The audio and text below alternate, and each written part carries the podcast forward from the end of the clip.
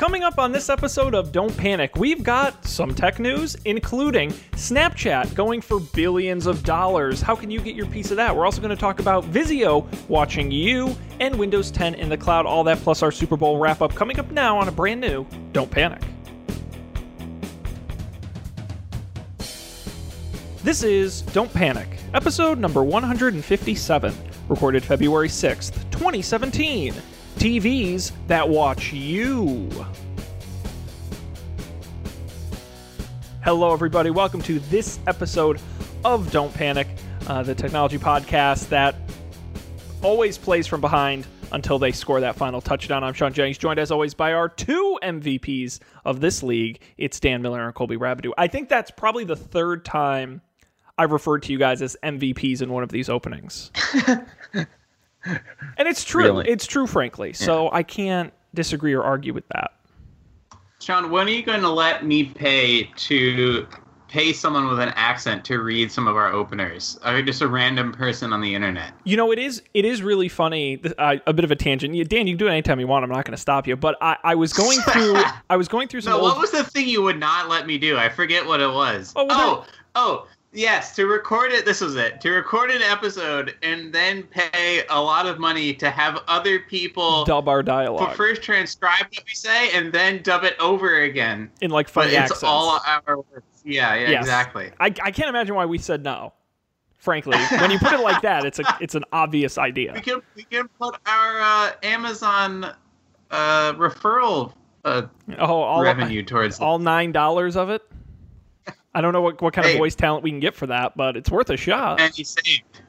Um, no, I was gonna say I was um I was flipping through some of our old videos the other day, and I was playing them like back to back, but just the beginning part, and just me at the beginning saying "coming up on this, coming up on this," but like over the last three years, like the progression, and I was like at different points in my life, like I was watching time go by. I'm like, I should edit all these together. It'd be like, you know, some sad music, like this is what I've become.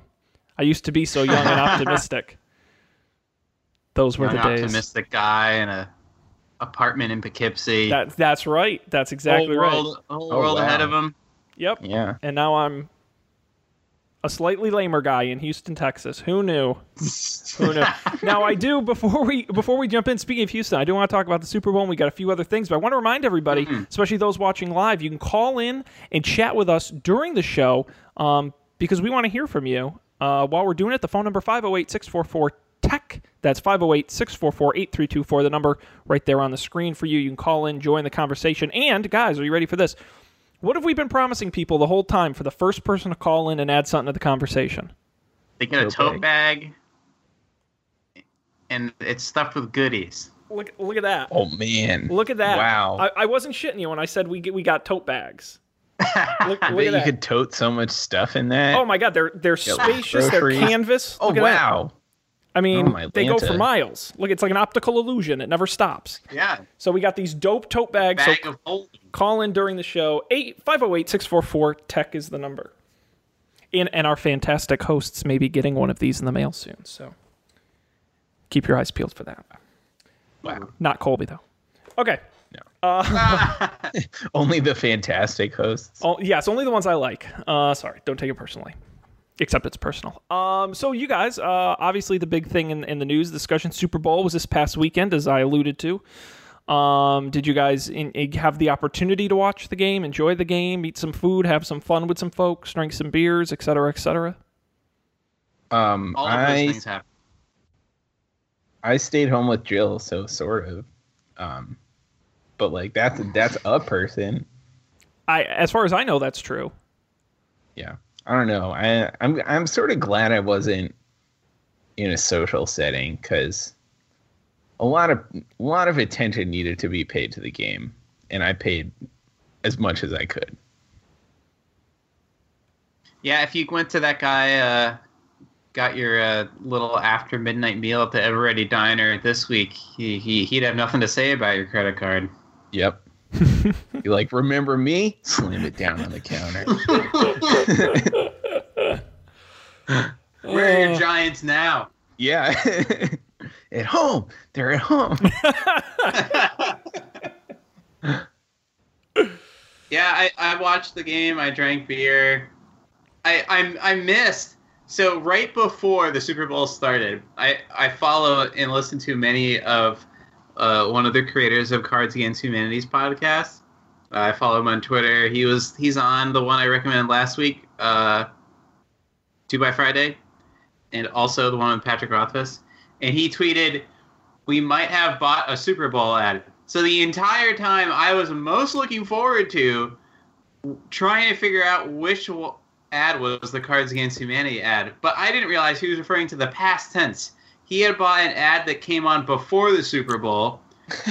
Ah. and it was just uh, 30 seconds of a potato with the word advertisement written on it.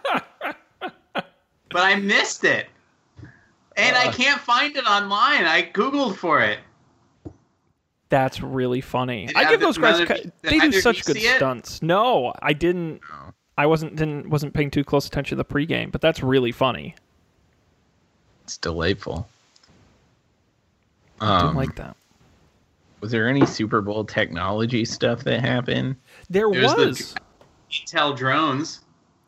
Yeah, that was crazy. I thought they just CGI'd those onto the That's onto what the I sky or thought. something. That's what I thought. I'm like, Like, is, that would've it been green so much screen or some shit? Like, no, they're drones. What a waste.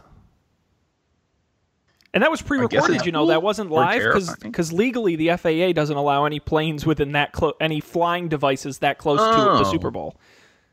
So that bit with her on the roof was So- pre-recorded. So, so it kind of was bullshit. yeah, Was she like? So she wasn't on the roof, or just the drones weren't on the No, roof? she was I on the she was on the roof. She didn't sing on the roof. The singing was pre-recorded, and and her performing on the roof with the drones was pre-recorded. But they were flying. Although I don't, I don't know. They, I thought there was like a zoomed out view of the drones at one point from like the blimp thing. It- uh, that might have been. So my my only thing I don't know is if the drone shot was done on the roof of the stadium weeks before the game, and that might have been the shot they were using. That I don't know, but I do know it was pre-recorded. She was on the roof. She didn't sing up there. She just it cut to live was when she came down. Um, but the drones and her singing was not live. That was pre-recorded because feel- legally they can't fly the drones during the Super Bowl. I mean, I get that, but I feel really misled. So she didn't like dive off the roof like she did No. in that. And did you notice how how it took them a long time to cut away from her diving to her coming down? Yeah, that's because it was did, yeah. it was faked. Yeah, yeah, isn't that isn't that terrible? God, this is But like worse than the moon landing. Re- re- really pulled one over on us on that one, huh? yeah. Yeah, no, I um I don't know why. I don't. I well, I guess it makes sense. Yeah, they don't want stuff flying around there in the airspace around for security reasons. I get that, but the drones were Yeah, real. They were really, sense. really programmed to fly around the Intel drones. They've done other demonstrations. I mean, that was real. Mm. Um, I thought they were going to turn into the Pepsi logo because they were the same. It was like the blue point. and red. I think right Oh, at the they? end of the performance, like right after, like they, and this has been the Pepsi Zero Sugar halftime, and then they formed the Pepsi logo. Yeah.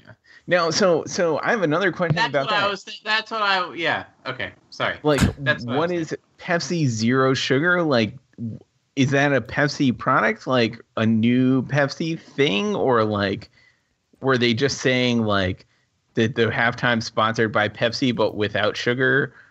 I Well, like don't Pepsi underst- was fighting with sugar, and we're like, we're sponsored. We want to make sure sugar had nothing to do with this. right. Um, I'm gonna Google it. No, Pepsi Zero Sugar is a soda product that they sell. But what I don't know is that they used to sell the difference between this and Pepsi.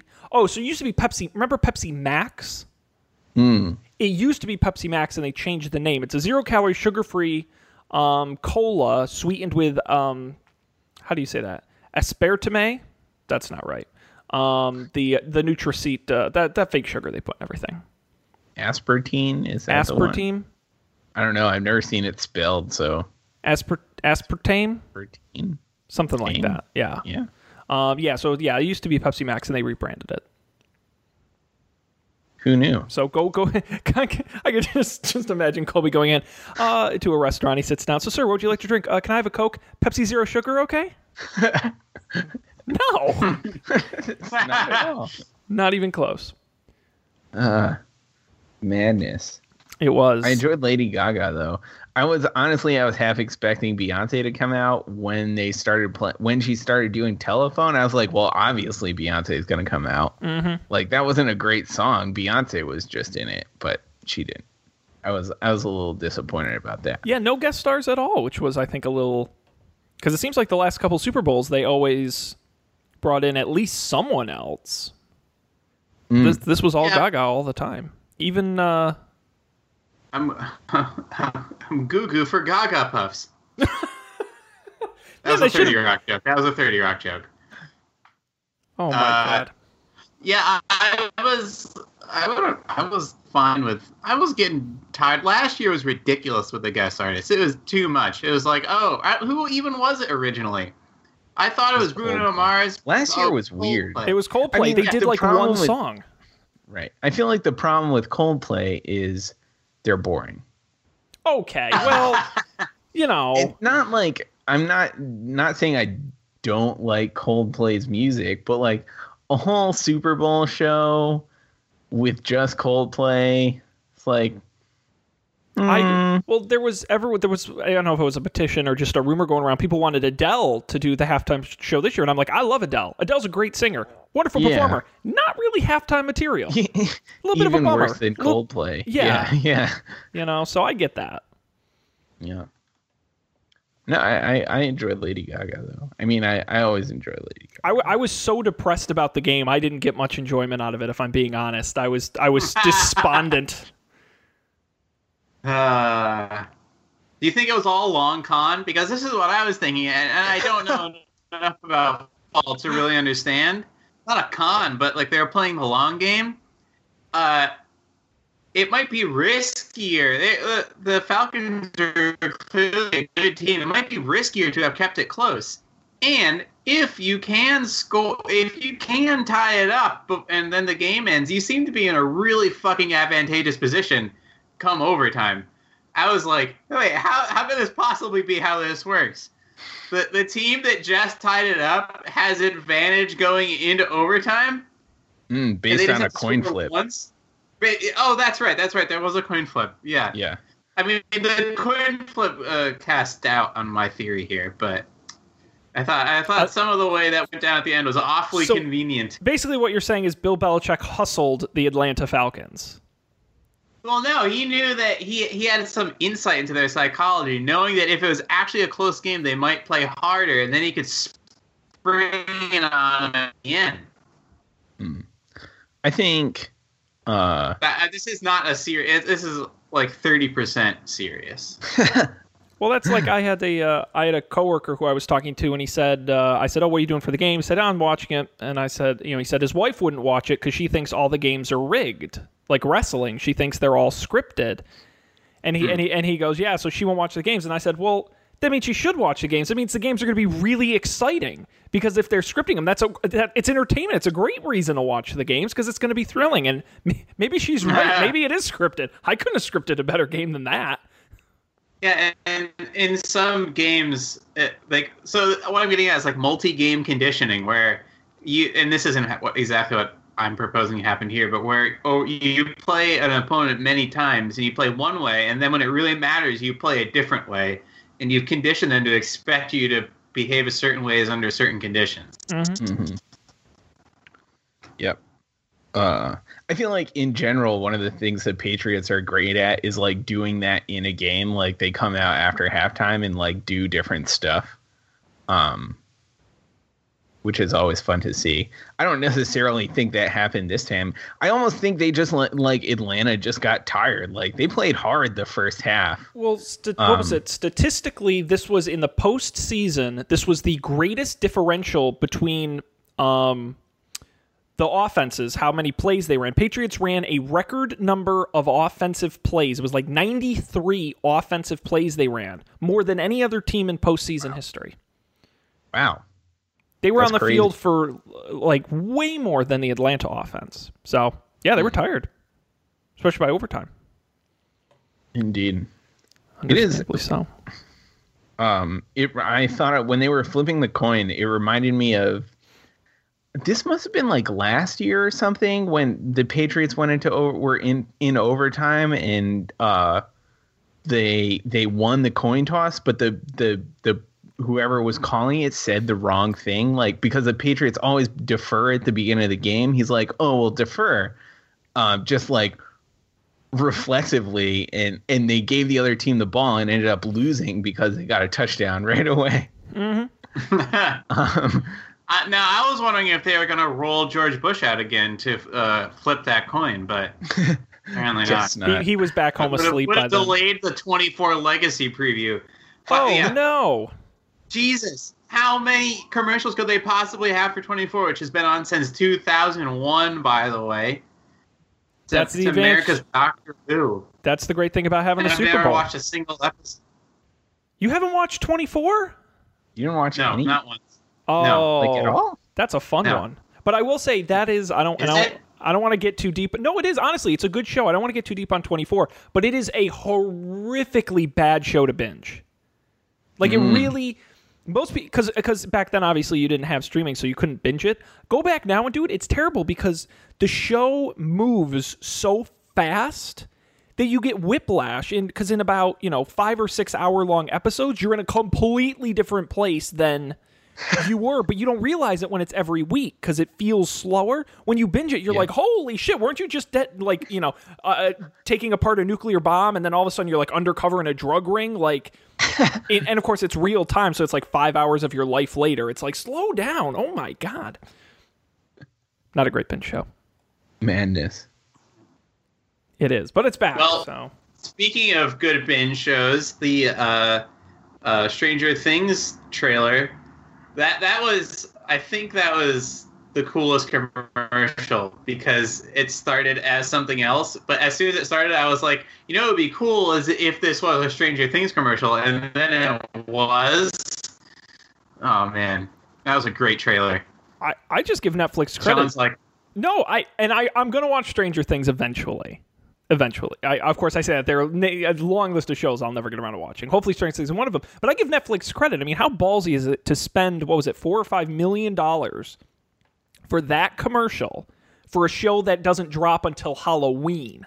Now I know people can go watch season one, but still, that's pretty ballsy. I loved it. yeah. So that and I want, do we know? Does Netflix tell you like how successful their shows were relative to one another? Um Like, do we know how successful Stranger Things was? Sometimes they do. I don't know if they specifically did for Stranger Things. And you're right, Dan. Usually it's comparative. They'll say it's our most streamed ever or whatever. Right, right, right. I don't. I don't know if they did. It wouldn't have surprised me. But then again, what I don't understand is so they have um what is it the Marvel the the Defenders, which is where they get the Daredevil and Jessica Jones and all those guys together for their shared series is dropping I think in March or April. I don't know why they wouldn't promote that. That's a little weird to me. But uh, hey, uh, people seemed excited about it. So Well, maybe Stranger Yeah. Things did pretty well, and they're trying to get I like, guess. More I'm wondering. people hooked. Well, and Strike the Iron while it's hot, right? Well, the buzz Yeah. is still still lingering for Stranger Things. Yeah, it also seemed like Stranger Things hit kind of late because it came out in July, but it didn't feel like people really were watching it until September or so. Well, they didn't promote it, right? It was all word of mouth kind of stuff. yeah, yeah. Well, the good news is, and, and we were talking about this before we started, um, Boston bringing home another championship to New England. Um, and I was quizzing these guys on the most winningest sports city in America. Did you guys have a guess? I mean, I think the see the problem is I don't know very much about sports, like beyond That could be a problem. What happens in my neighbor. uh, Neither do I. I do know. I know which one would be among the least winningest. And what would that Columbus, Ohio, because it has no uh, sports teams. be? It is the Uh, largest American city with no sports teams. Dan, depends on how you define a sports team. The Columbus Crew have actually won an MLS championship. Now it's soccer, so you may Columbus not. Crew. Yeah, I, I would count that. They have one. No, according to this chart, there's one, two, three, four, five, six, seven, eight, nine, ten teams that uh, or 10 cities that have never won a championship in any of the major sports but that have a team in at least one of those cities including charlotte jacksonville memphis nashville oklahoma city orlando sacramento I thought the Hornets were like a good basketball team in the '90s. they were but they never won a championship Oh wow! they were just always a contender but you got to remember in the 90s too the bulls won all the championships so Yeah. you know Yeah. not a good time to play in the nba unless you were on the bulls um, Right. No, you'll be happy to know the number one ranked city for champion with 54 overall championships. 35 of those in baseball will not surprise you to learn it's New York City. Um, Boston is number two. Now has that was number 37 for Boston. Most of those in basketball, actually 17 for the Celtics. In third place, Chicago with 30. Fourth place, Chicago with 25. But we talked about on the show. I don't think it's fair because Wait, New York City. you City. said Chicago twice. Oh, I'm sorry. I meant Los Angeles is number four. Okay. Thank you. Um, do you know how many? do you know how many sports teams New York City has? like 13 or something. It's not a bad guess. Eleven. Oh, Jeez. Two football, Do we two have- we have baseball, two two s- basketball, three two soccer, hockey, I think. and two and two Three soccer. hockey. yeah, because the Islanders now play out of Brooklyn, so they consider them New York City. Oh my gosh. plus the Rangers and the uh, and the Devils. So, um, I, what I did is I quickly before we went on, I did the math. If you divide, so like the number of average championships per team, Boston is number one with seven, and then New York City, Chicago, and LA are right about tied for second. So there you go, a little sports trivia for you. See, I had no idea. I didn't know the Celtics were There's so a- good. there's I a- guess maybe like that's a thing I've heard, but I don't follow basketball. Well, they were they were um, yeah they went through of course Larry Bird famously um, they they went through many rounds where they were just dominant in the sport really one of the most dom- you know kind of like how the um, the Steelers were dominant for a long time in the NFL um, Yeah. kind of the the same way there's a reason why they call Boston Title Town because they win all the titles um, except New York City which one's which wins more technically but that's beside the point hey, I'm just being honest just for full disclosure That's a very New York Boston uh, dynamic there. Exactly. Hey, look, Yeah. we, we love New them York all here. Hey, okay, all right. Let's just No, say just Hu- kidding. Houston hasn't won a lot of championships. Just put it that way. Um. Okay. Oh, I guess the Texans are a pretty new team. Did the Oilers ever win it? Ever win a Super Bowl? They did. after the uh, famous mathematician. No, it's named after like oil. Like No, I know. I was sure. oh, oh yeah. Is that the is that the one that's isn't it spelled weird? E U L E R. Yeah. You guys are weird. Um. No, the Houston Rockets actually won two NBA championships. Um, the Oilers won two AFL championships pre-merger. Um, and the um the Houston Dynamo, the soccer team, has won two MLS cups. So Cool. there you go. Trivia for you, but now we, we've we've exhausted our time on sports, and we've got to move on to some technology. I think. I That guess that's why we're time here. on sports for the year. Yeah, I was about to say 2017, no more sports. Um, Oh, well, speaking of things that were advertised far out, though, the Winter Olympics, there was an ad for that. was there? And I was like, yes. And I was like, oh my god, what? Weren't these That's Summer awesome. Olympics just like last year? And yes, they were. They're not until 2018. Yeah, that's Where, awesome. where are they? But, but that was from NBC. So, like, or whatever the host network was. So, does the host network have to pay for ads on the Super Bowl? I'm guessing no. I'm guessing they can eat the cost of not selling that Well- ad slot however often they want. Yeah, that's why 24 got so many ads because it was airing on Fox. They they get a certain ad inventory as the as the uh, broadcasters of the game. Colby, I think it's in South Korea. Oh, okay. That makes sense. That's cool. I love the Winter Olympics. I, I I'll never forget freshman year. Sean and I watched a bunch of curling during the the Winter Olympics. Yes. Oh my god, that was like the first time they really went nuts with the streaming, and we're like, you can watch every curling match. This is great. Yeah, that was fun. that was yeah. I'm I'm a sucker for the Olympics, so that's something to look hmm. forward to. Now, Sean, this seems like one of the few television events or like events that you would have and correct me if I'm wrong, zero reason to be streaming multiple things during it. it. Did you have multiple streams of the Super Bowl going? You can, and I know Fox had an app where you get like different camera angles, and there were a few gimmicky things going on. I had twi- I had a Twitter feed going, but other than that, no, this was really pretty singular. It, yeah, you really want to. And the other thing too is, I bet I'm telling you, if the Patriots hadn't been playing, I probably would have gone a little more nuts. But I really wanted to focus on the game. If I didn't care about the outcome, I would have gone a little crazier. Although I will say, I, we're going to continue to get off topic, but I was, um, I did a lot of cooking before the game. Um, it involves my pick this week, um, and uh, made all kinds of stuff in the kitchen. But I, I also took a nice big slice out of my finger. I don't know if you can see Mm, yeah. that that nice cut right there. Um, and and the reason, and I learned this right before we did the show, is that I, I brought a prop. So you see this very this very shiny knife here that I'm holding up in my hands. Um, I've been using it as a bread knife, and it works fantastically as a bread knife. Best bread knife I've ever owned. It slices through bread like you wouldn't believe. It also slices through human flesh quite well. The problem is, I learned this is actually a carving knife for meats. That's why it's so sharp. You're not supposed to use it to cut bread. Wow. It's like Wow. re- I, I, don't know if you can hear thought it. the thing with the little divots in it was a, a fancy bread knife too. No, it's to actually collect meat juices, believe it or not, as you're cutting through. It, I don't know how that works, but apparently it saves the hmm. juices from being lost in your meat. But I was cutting a roll in my hand like a moron towards my finger. And, and of course, it goes right through the bread because it's sharp as hell. And I just cut a nice big slice of my finger. So anyway, I felt like a real. And this was like 30 minutes before kickoff. I was all my food was done and ready. It was like Bleeding the last everywhere. thing. I felt like such, and I was like, well, first I was like, fuck, fuck, fuck. I was going, I was so mad. I was so upset. Anyway, little little side story. I couldn't resist. I had the prop, so I had to tell it. Um, okay, enough of my injuries. Wait, I have Yes. one one more Oh, question. please do. Did you catch my Mad Max joke on Twitter? I did. I did catch it. Yes. The the halftime show is basically Mad Max the musical, and that was the joke. And it was great. Actually, aren't they actually doing a Mad Max the musical? Oh God, I hope so. I think I read that I would- somewhere.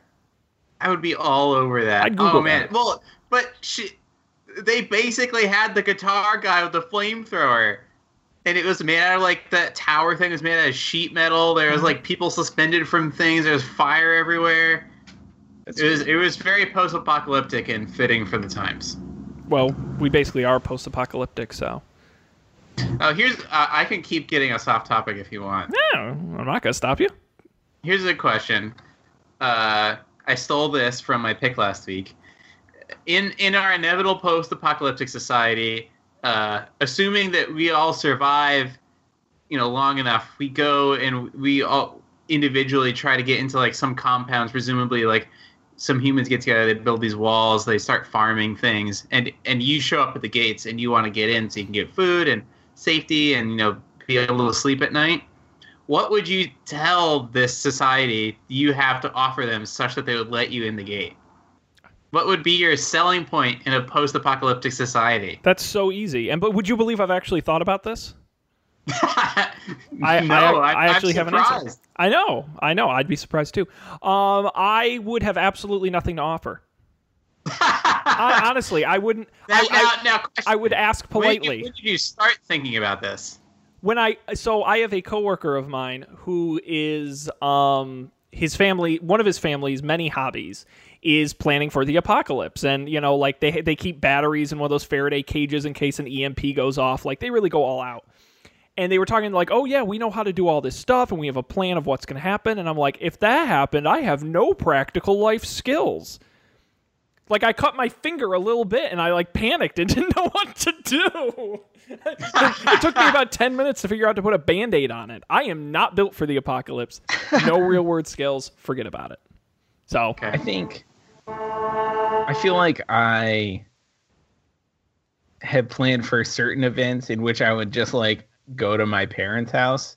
Um, and I could either get there, like Jill and I could either get there by car or by bike if necessary. But like that's that's like only a subset of apocalyptic events that that would work out for. Like other ones, uh, maybe going outside wouldn't be super great. Mm.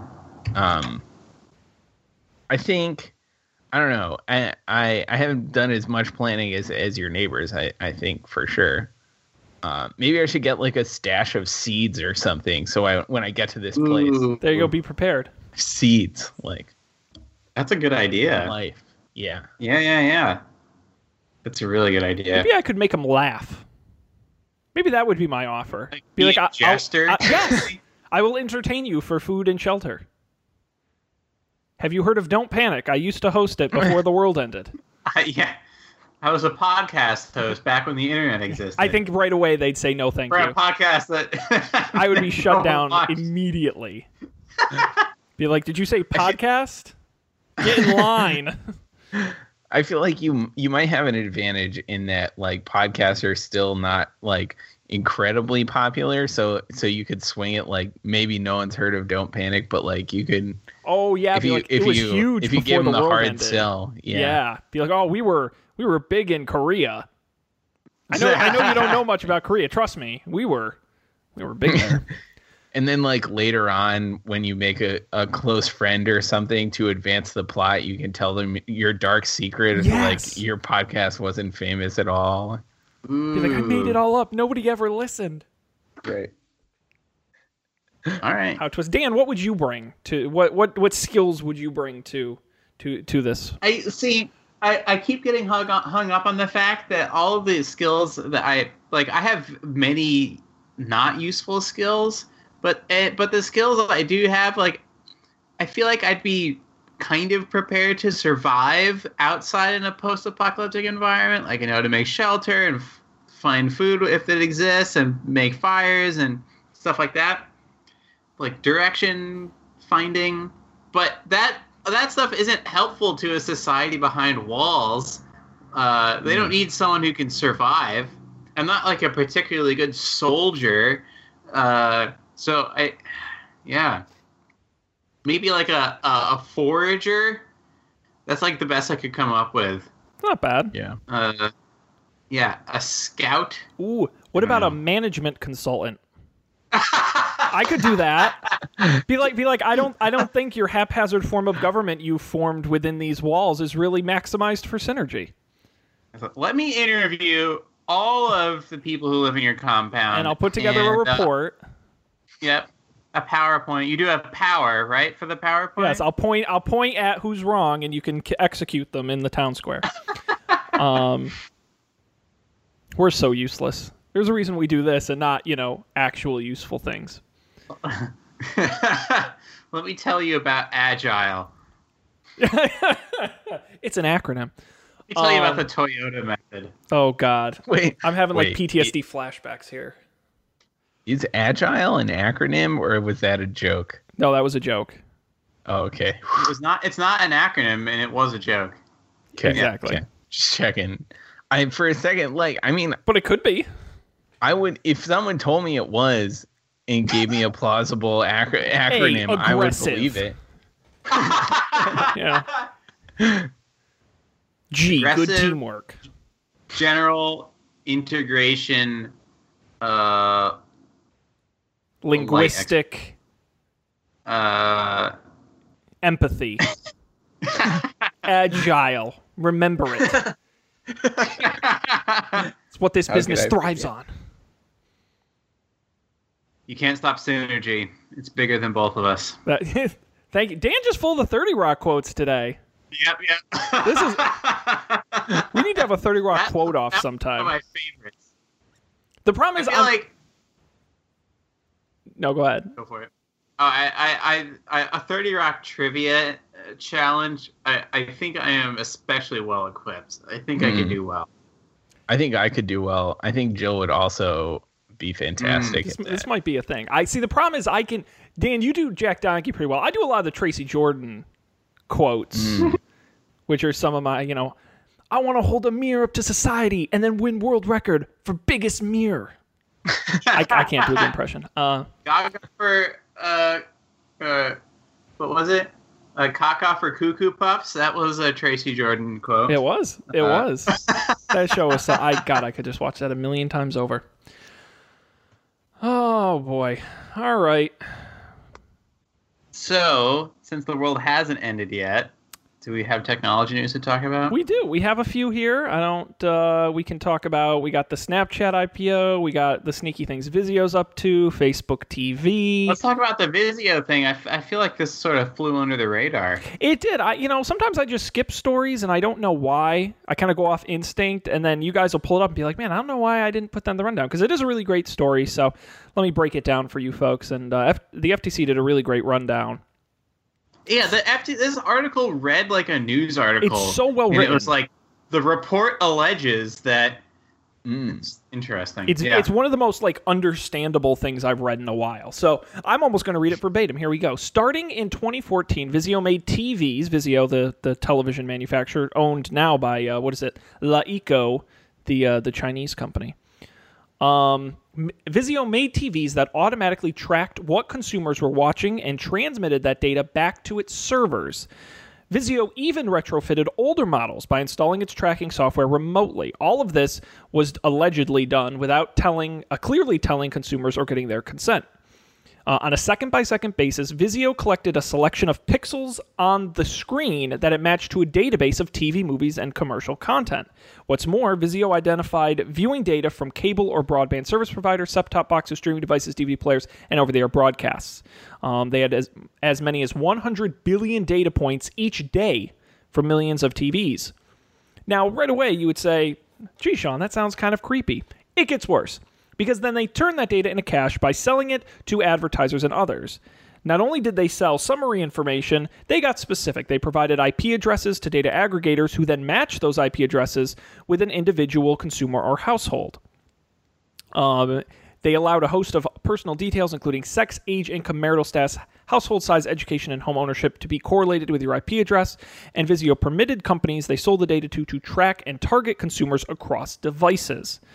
Um, Vizio put the functionality behind a setting called Smart Interactivity, but the FTC says uh, that was a generic way of describing the feature. Um, things like enables program offers and suggestions. I'm sure you guys have seen this before, and didn't give consumers a necessary heads up to know that Vizio was tracking their TV's every picture.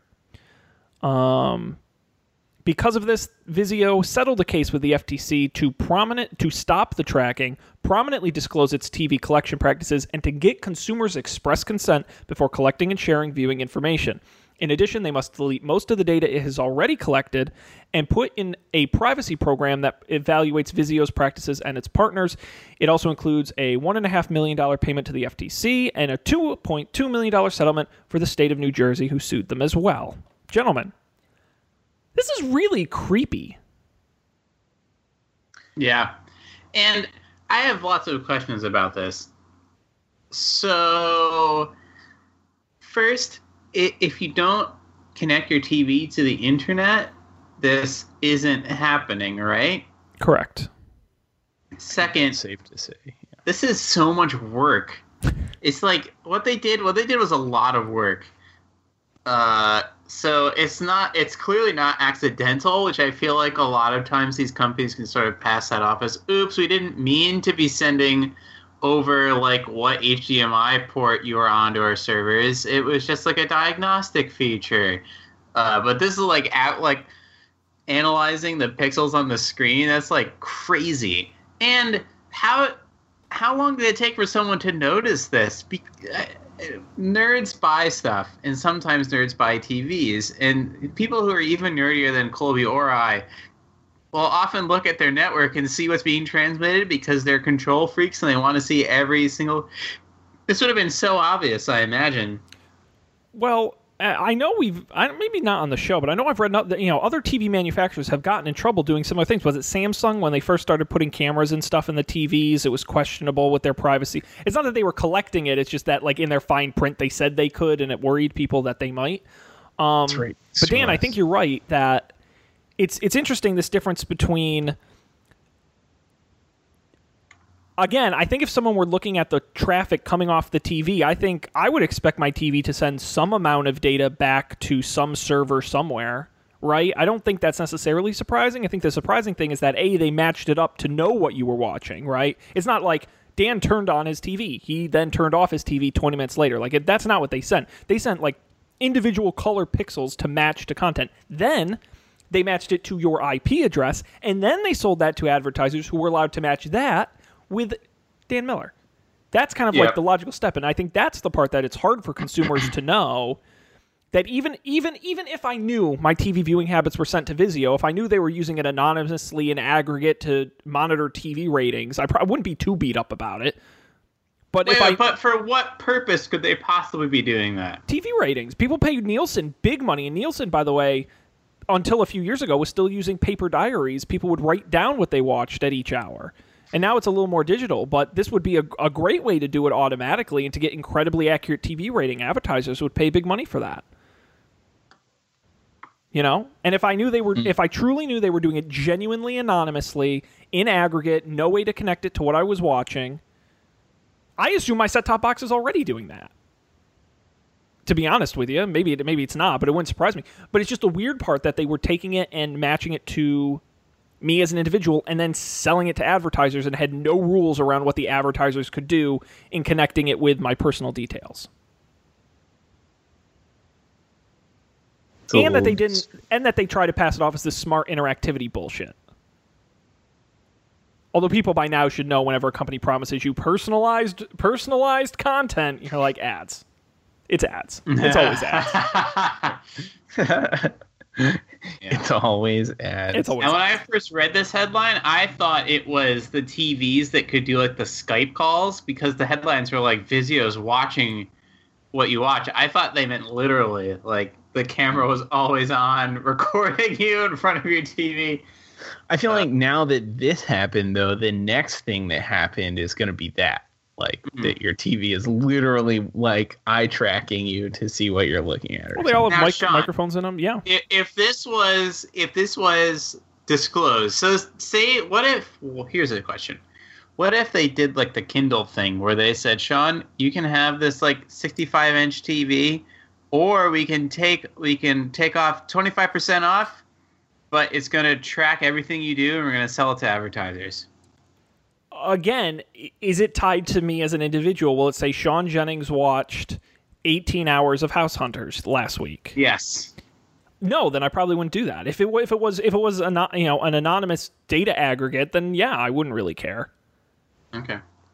Now, if they gave me the TV for free, uh, It'd have to be free. I mean, like it- not 50 percent off. it'd have to be a real good bargain. But I again, I don't I don't fully know how comfortable I would be with. Now, if okay, so for example, right? Let's say they took my data, didn't sell it to any third party. Vizio was the only people who kept it, but they used it to serve me ads on the TV, like the Kindle does, like in the bottom like ticker of the screen all the time are ads running. I'd need a free TV for that, but I would do that. but I would do that. For a free But again, the weird thing is it is sold to these third party. Like I know Vizio as a company. I don't know who these third parties are. Is it like, you know, Joe's ad house and there's no security and no one gives a shit and they know all this weird shit about me? Like I that that bugs ad. me. Joe's ad shack, Yep. you know, where they Yeah, yeah. a- ad, ads by the bucket. Um it's just it that part is very weird. And th- and this is coming from a guy who owns a Vizio TV. So, who they already know everything I do about me. anyway. Oh, interesting. And I I don't do remember too, ever but I- getting asked about smart interactivity. yeah, no, and mine is a smart TV. I've never hooked it up, Well, that and Mm. I don't know So- if I got it after 2014 though. I got it whenever Colby visited New York. Well, but like I they said, Vi- Vizio retrofitted older models by installing the software remotely. So if yours has had a software update, it's possible. it hasn't had a software update because I've never connected it to the internet. There you go. Then you're probably okay. But th- but then you also have to think like, is does Roku track stuff you watch? Like I know we know we don't think about these things, but do we do we really know what does and does not? No one reads those terms No. of service agreements. No, So it's and, entirely and possible. if you're like- smart, their terms of service agreements are as broad as possible. Sure. Right, right. That's what I was gonna say. Like, regardless of what they're doing or not, they they want to cover all the things they might ever want to do. Yeah. Well, and that was one of the big issues with Vizio in this complaint was that it wasn't necessarily that they were collecting the data. It's that A, they were reselling it without proper safeguards in place to keep it semi anonymous, not tying it to an individual with a name. And B, the fact that they called it smart interactivity and misled consumers with the name and description. That was really hmm. where they broke the law. Is if they had just said, "This is a, a personalized tracking feature, and we may sell," you know, like the the cookie warnings that the EU required on all websites a few years ago that that say, "Hey, look, these are cookies. This is what they're for. Our website has them. Is that okay?" If they had just done that, they probably wouldn't have had to have paid these fines. Do they not require those anymore? The cookie things, Yeah. Um, I know that there was a law going through to take that to repeal that. I don't know if it ever passed in the EU uh, because I, I got to the point where they most people found it annoying and no one ended up caring. So I know they were working on it. I don't know if it went through. Interesting. So just keep in mind don't don't watch anything you don't want Big Brother knowing you're watching on your Vizio Smart TV. Enough Awkward. said. Um. All right. Let's see here. Let's chug on. We, if you can believe it, we have time for one more story. Spent spent a lot of time. It's got to be the Snapchat IPO. It's got to be. Well, you know us. Well, welcome to welcome to the financial analysis minute with John Colby and Dan. We're your not financial experts uh, here to talk to you about the stock market. Yes, that's right. Snapchat is going public. Of course, the company the company name being Snap, so I will refer to them as Snap. Um, is uh, filed their public offering this week um, with the with the ticker symbol of Snap. Unsurprisingly, they hope to raise three billion dollars um, the IPO would value the company at above $20 billion. Now, some quick fun facts. When you go ahead and um, declare for your public offering, you have to disclose a lot of financial information. So we know a lot more about Snapchat now than we used to. Here are some fun facts. Snapchat's revenue has exploded 58 million in 2015 up to 404 million in 2016. Strong revenue growth. Um, however, losses swelled in 2015. Uh, in 2016, they lost 514 million dollars. Lost it. Go on. Um, To what? to costs out outstretching revenue.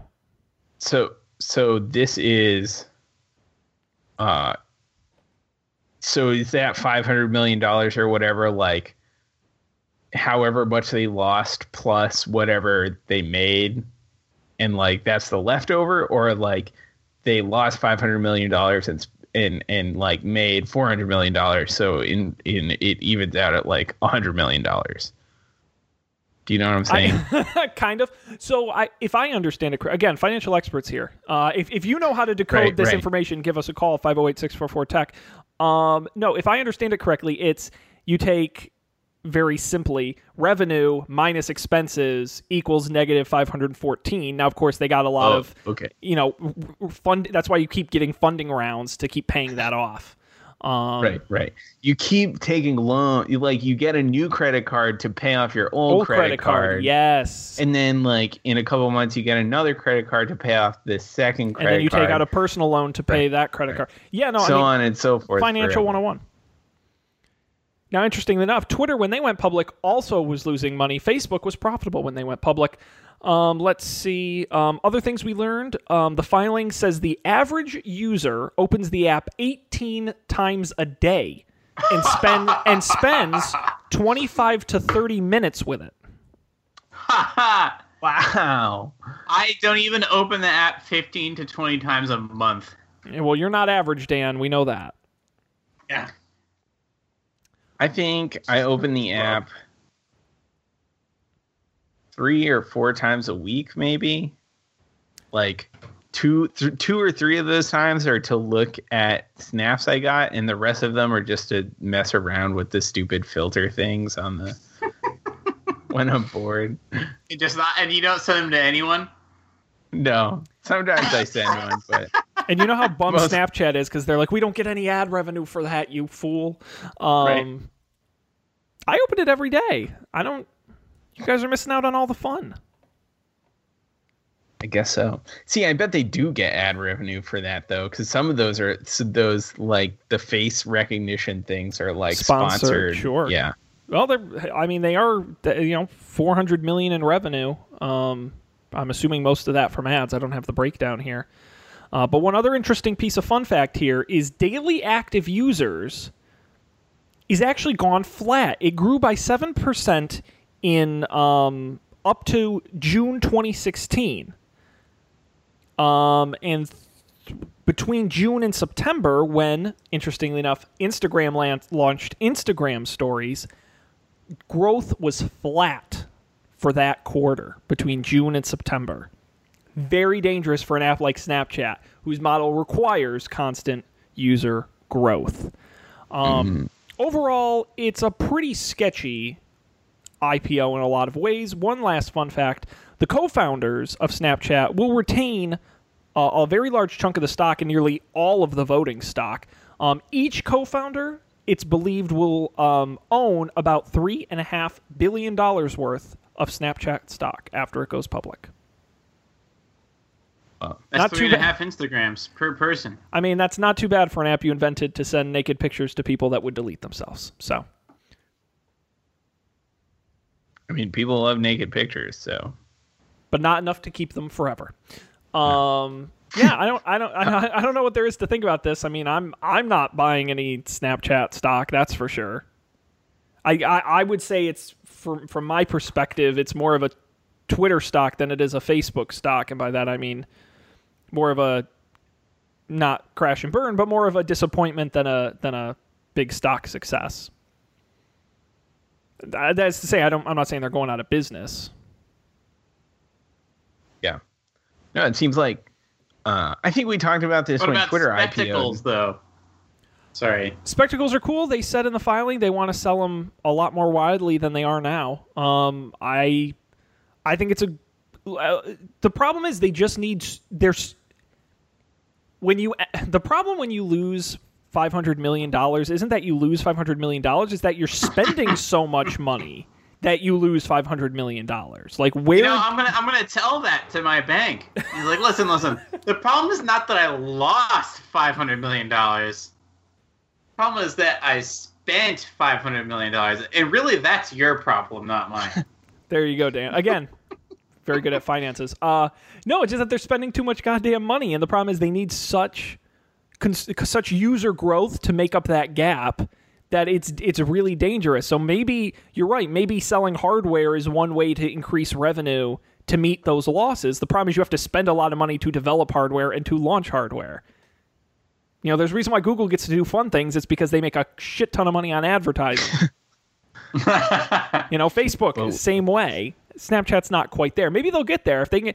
That was one of the big stumbles for Twitter. They never really got their ad game together that well, so they couldn't drive as much revenue as they would have liked. Of course, their users users were also down. What was it? Facebook in their earnings said they now have about two billion people who log into Facebook each day on average. If Snapchat had those kind of numbers, they I bet they would be wildly profitable, but they're not quite there. Indeed. They I only mean, I don't think they're uh, they're not as accessible as Facebook is. Well, Like Nobody everybody is, knows to how be use fair. Yeah. I mean, how many? Let, let me quiz you guys quickly here. How many daily active users do you think Snapchat has? Now, again, I quoted that. Twitter, I think, is.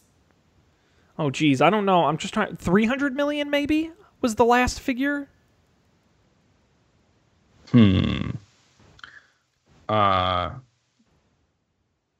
I don't know, like like a a hundred million, a hundred and forty three million, which isn't. Which is a lot, but it's not. It's not that much. Yeah. I did notice Snapchat redesigned their app recently, like sort of the navigation, and it is it like almost makes sense the way things go. Like they're still in ridiculous places, but at least you can see the connections between them. I still I Sean was disagrees. I was I was thinking the other day. Snapchat for me is like one of the worst designed apps on the planet. It, it, the icons are unclear, the menus are unclear, the actions are un. It's just so. So they they definitely doubled down on what Snapchat has always been, but at least they made them made it like sort of fit together. I guess is that's I what. I noticed. The last update, it kind of like dipped and then came back up a little bit. I agree there was some improvement, but still. And the other problem too is it, it's really sl- you know the whole thing about Snapchat that was great is it opens right to the camera. Right, they were one of the first apps to do that. and it was really fast because it opened right to the camera and you could take a picture. It's so it's so like slow to open. Maybe I just have an old phone, but it's just because it's got so much crap in it that Yeah. I don't know. It's just too busy. I uh I noticed the other day that if you double tap on the picture, like on, when you're in the camera mode, it flips the camera around, which I thought was cool. See, I they got- accidentally did that. Did you know? Do you know But- how to zoom when you're taking a picture?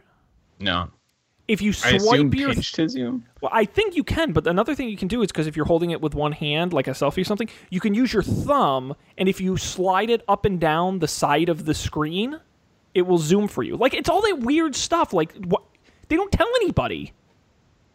like why are you hiding this Snapchat? I, I don't. It's, it's just it's very odd. I don't know.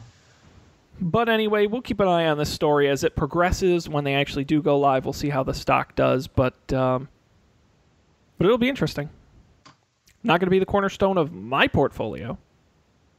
No. Nope. Nope. I'm I'm still I'm still full up on uh, Friendster stock. Oh yeah. Didn't didn't do too well. Pets.com. But yeah, my pet off the charts. My, my Netscape stock. Just couldn't let it go. Um, all right, we're gonna move on to picks. Um, but before I do that, I want to quickly remind everybody um, that uh, before I forget, because I was going to do it at the top of the show, I should have done we were talking about the Super Bowl. Up for debate this week, taping Thursday. We're going to follow up on our Super Bowl prop bets. Matt and I bet on all kinds of stuff throughout the show. Um, it was a lot of fun, and throughout the game, I was following along, tweeting live at Up for Debate TV on Twitter. And we're gonna have the results. We're gonna have the score. We're gonna recap the game, our thoughts on on the game, and Lady Gaga and the commercials. And we're gonna tell you who won the prop bet challenge. It's publishing uh, probably Thursday or Friday this week, but you can go to upfordebate.tv slash subscribe, find out how to subscribe, and then you get the episode when we publish it. So, little mini tease there for you. Let's move on to picks here. Um, and I am going to have Dan go first because Dan never gets to go first, don't, and I don't think that's right. All right. so another podcast uh, I started listening to recently. It's called. What is it called? What did I put in there? Uh, the- How, how, I, built this. this, yes. How I built this. Uh, it's one of those, you know, standard NPR podcasts. I don't know who specifically does it, but the premise is they interview kind of super famous people, usually business people, but sometimes designers or people you've definitely heard of, and talk about like how they got here and what their failures were.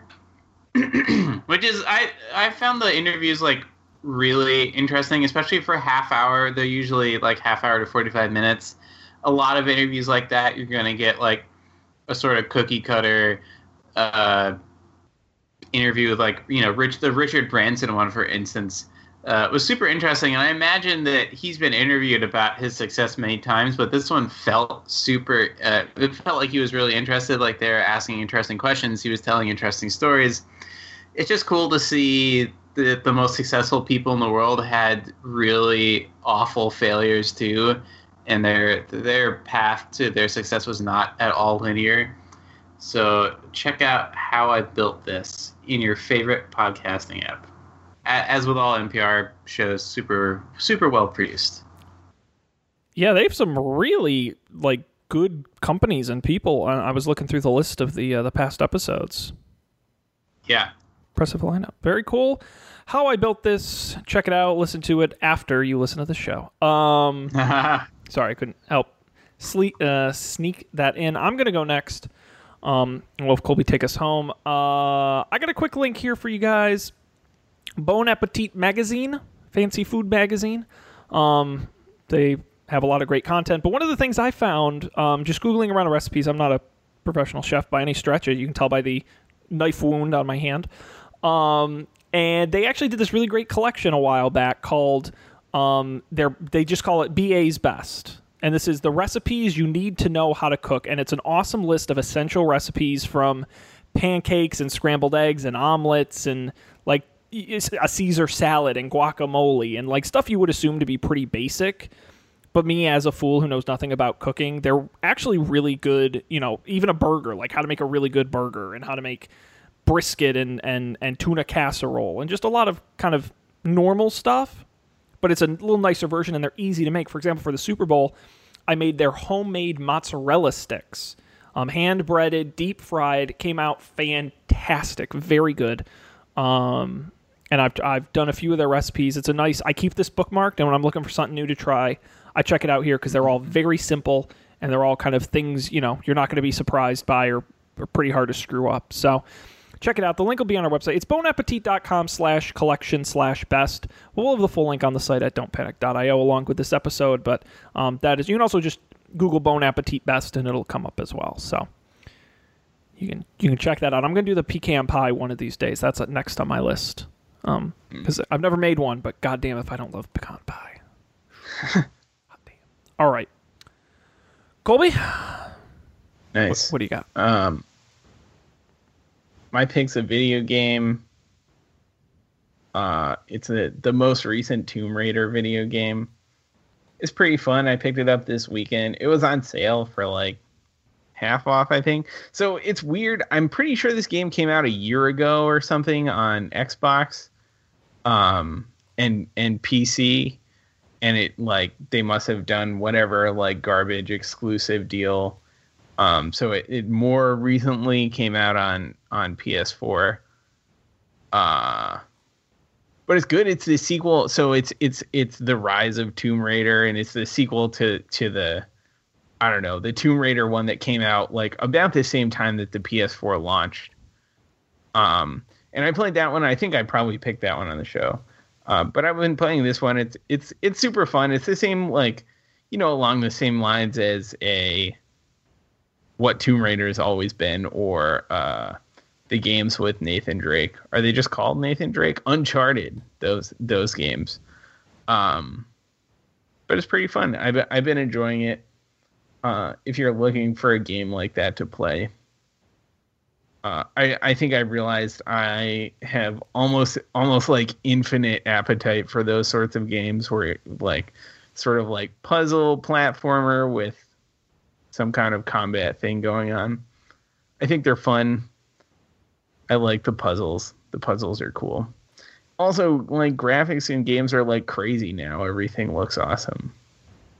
So Sweet. it's uh yeah. On Amazon it is thirty nine seventy five for for PS4. I don't know. I got it for twenty nine dollars on the the PlayStation Store. I don't know if that's still happening or if that was a limited time thing, but Yeah, shop around, check it out. Also available for Xbox One, Xbox 360, and PC. Um, the Amazon link will be on our website. If you use that link, we might make 30 cents. So give that a shot. Um, all right, guys, that is uh, it. If you can believe it, we're out of time.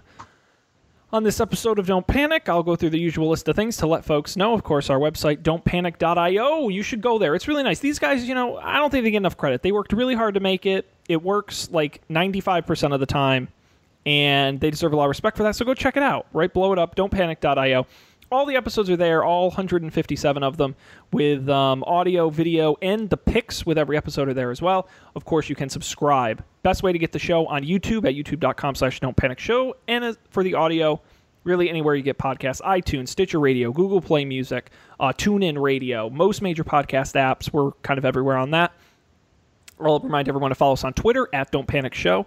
Uh, let's see what else. And of course, we do this live Monday nights at 10 p.m. Eastern, 9 p.m. Central on our Facebook page at facebook.com slash don't panic show. Go there, like it, get the alerts when we go live. And of course, while we're live, you can call in 508 644 TECH. That's 508 644 8324. And you can call that number even when we're not live and leave us a voicemail.